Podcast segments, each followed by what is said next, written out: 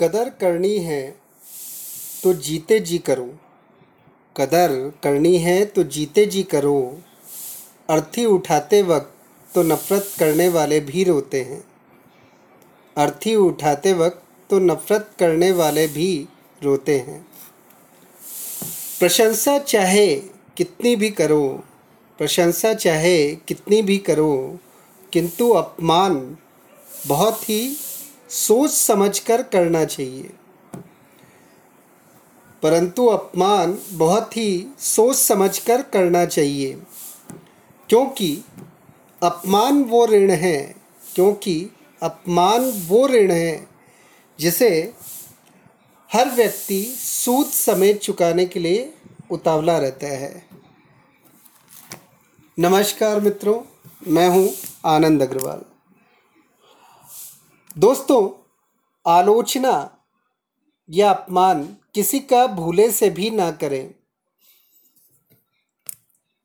क्योंकि अपमान एक ऐसा उधार है जिसे हर इंसान सूद समेत लौटाने का इंतज़ार करता रहता है।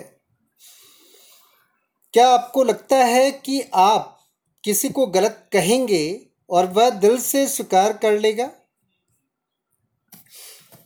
तो जरा भारत का इतिहास उठाकर देख लें, क्या दुर्योधन ने कभी अपनी भूल स्वीकार की थी? दुर्योधन के अहंकार और धृतराष्ट्र के पुत्र मोह के कारण सारे कौरवों का नाश हो गया, लाखों परिवार नष्ट हो गए। क्या रावण ने कभी स्वयं की गलती स्वीकार की? नहीं। उसके स्त्री अपमान के कारण समस्त राक्षस जाति का लंका समेत अंत हो गया। द्रौपदी ने अपने अहंकार में दुर्योधन को अंधे का बेटा अंधा कहा था। नतीजा, महाभारत युद्ध हुआ था। चलिए, इतनी दूर क्यों जाना? आप किसी जेलर या जज से ही पूछ लें कि बड़े से बड़ा अपराधी भी अपनी गलती स्वीकार करता है क्या? अगर आप सोचते हैं हाँ तो बिल्कुल गलत सोचते हैं।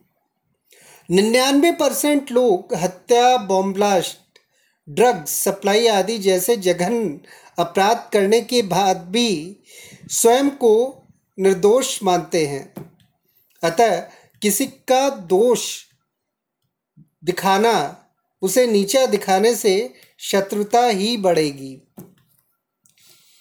अब जरा सोचें जब अपराधी स्वयं को निर्दोष और पूरी दुनिया को दोषी मानते हैं तो भला हम आम इंसानों के तो कहने ही क्या?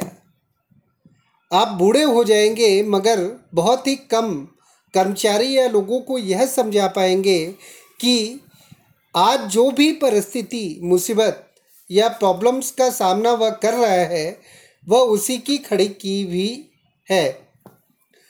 एक्सेप्टेंस बहुत कम ही लोगों में होती है। ज़्यादातर लोग सिर्फ़ दूसरों में दोष देखते हैं और अपने हर गलत सही काम का या व्यवहार को तर्कपूर्ण तरीके से सही साबित करने में लगे रहते हैं। अतः आलोचना करना व्यर्थ है। किसी को सुधारने या भलाई करने के लिए भी ज्ञान ना दें। हम स्वयं महाज्ञानी हैं।